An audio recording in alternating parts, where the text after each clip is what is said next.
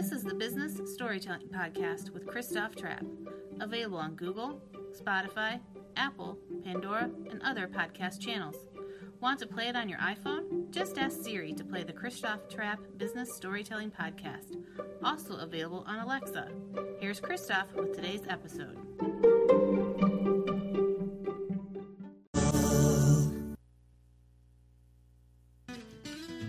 All right, Christoph Trappe, you've waited long enough. Let's bring you onto the program via the Newsmakers line on News Radio 600 WMT. A transplant from Germany and uh, an offensive lineman back for the University of Iowa in. Wasn't that about when it was? right, about, right around that time, late 90s. Yeah. Not saying you're old, but your diploma had to be was they had to carve it in stone and get. No, I'm kidding. I graduated from college back in 1989, so I still got you by a few years. So, as a University of Iowa graduate, I would imagine it's that once a Hawkeye, I was a Hawkeye thing. What was it like to hear Luka Garza say, I'm coming back and I want to try for a national championship?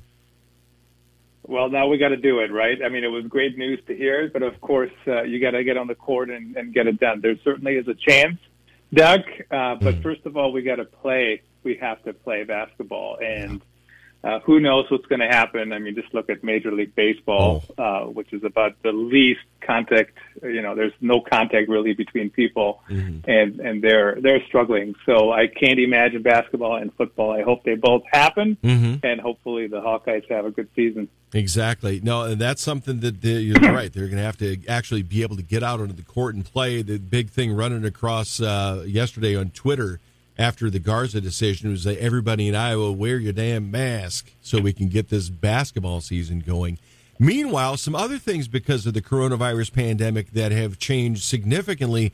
Uh, Zoom, Microsoft Teams, all these different platforms that are coming up there as far as virtual work environments. And I guess the big question that you may have an answer to, Christoph Trappe, is are these virtual meetings working for people, or is it just an absolute dud? Well, they're working to an extent, right? But but it is just like in an office. You can't have meetings for seven hours and think you're going to get anything done.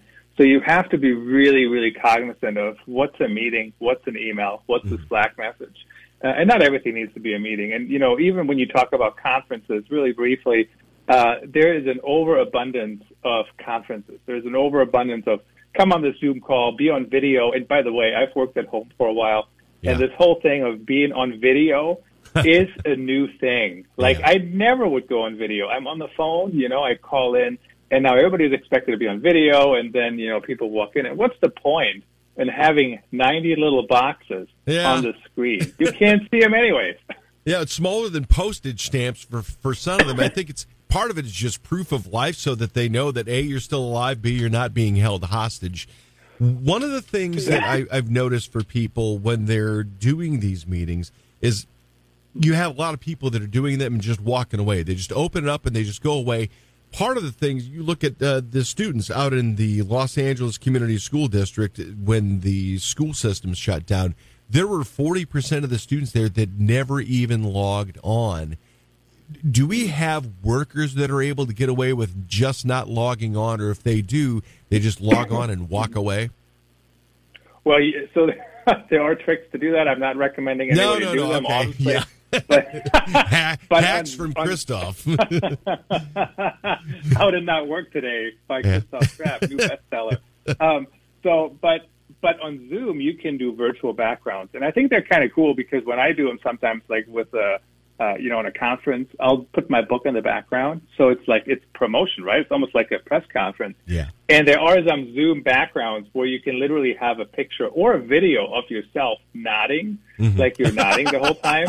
Uh, and so y- you can't do that. The problem is when somebody actually calls at you, yeah. you know, or if there's not, or if there's nothing to nod at and you're just nodding, like no matter what they say.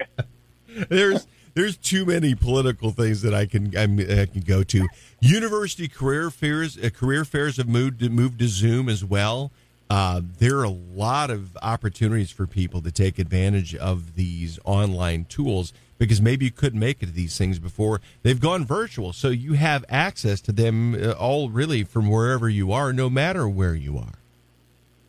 And you know, the one thing I do want to say as a former journalist, once a journalist, always a journalist, right, Doug? Yeah. Um, I, you know, a, a lot of public bodies have done Zoom meetings online, and even like my my my pool, right, uh, in Cedar Rapids here, they have board meetings on Zoom, and I would highly recommend to keep doing that. The Linn-Mar School Board meeting the other day had like 800 people watching. Wow. when was the last time? When was the last time you had 800 people at a board meeting? Yeah. Like probably never, right? Yeah. So from a public records perspective, uh, from that perspective, they are working. Well, they were probably waiting for somebody to go off like happened in that New York City Board of Education meeting that just went viral when somebody became unhinged. I don't know if you saw that one. That was, I'll, I'll have to send you the link to it. It's uh, something else. I, you know what? I think in, in Joe Biden, probably, I think he needs to get a new uh, background for Zoom. It's everybody else's basement other than where he is. When could he go to your basement and, and do a video there? Oh, I'm happy to send him an image, but right now uh, we're quarantined at home, so nobody can visit. Okay, just send him the image then. Okay, send him the image. It's not a bad thing. Christoph Trappe, AuthenticStorytelling.net. You got another website you want to promote as well? Yeah, if you if you're thinking about traveling next year, Travel Reviews online. Check it out. The latest travel tips on how to do that and stay sane. Yeah, still trying to figure out if we're going to be able to go to Europe this fall. We may just end up doing a tour of national parks instead. So, Yep. distance that way. Hey, Christoph, thanks for joining me here on the WMT Morning Show. Have a magnificent Monday, sir. Thanks, Doug. You too. 60 degrees now, 728 on News Radio 6.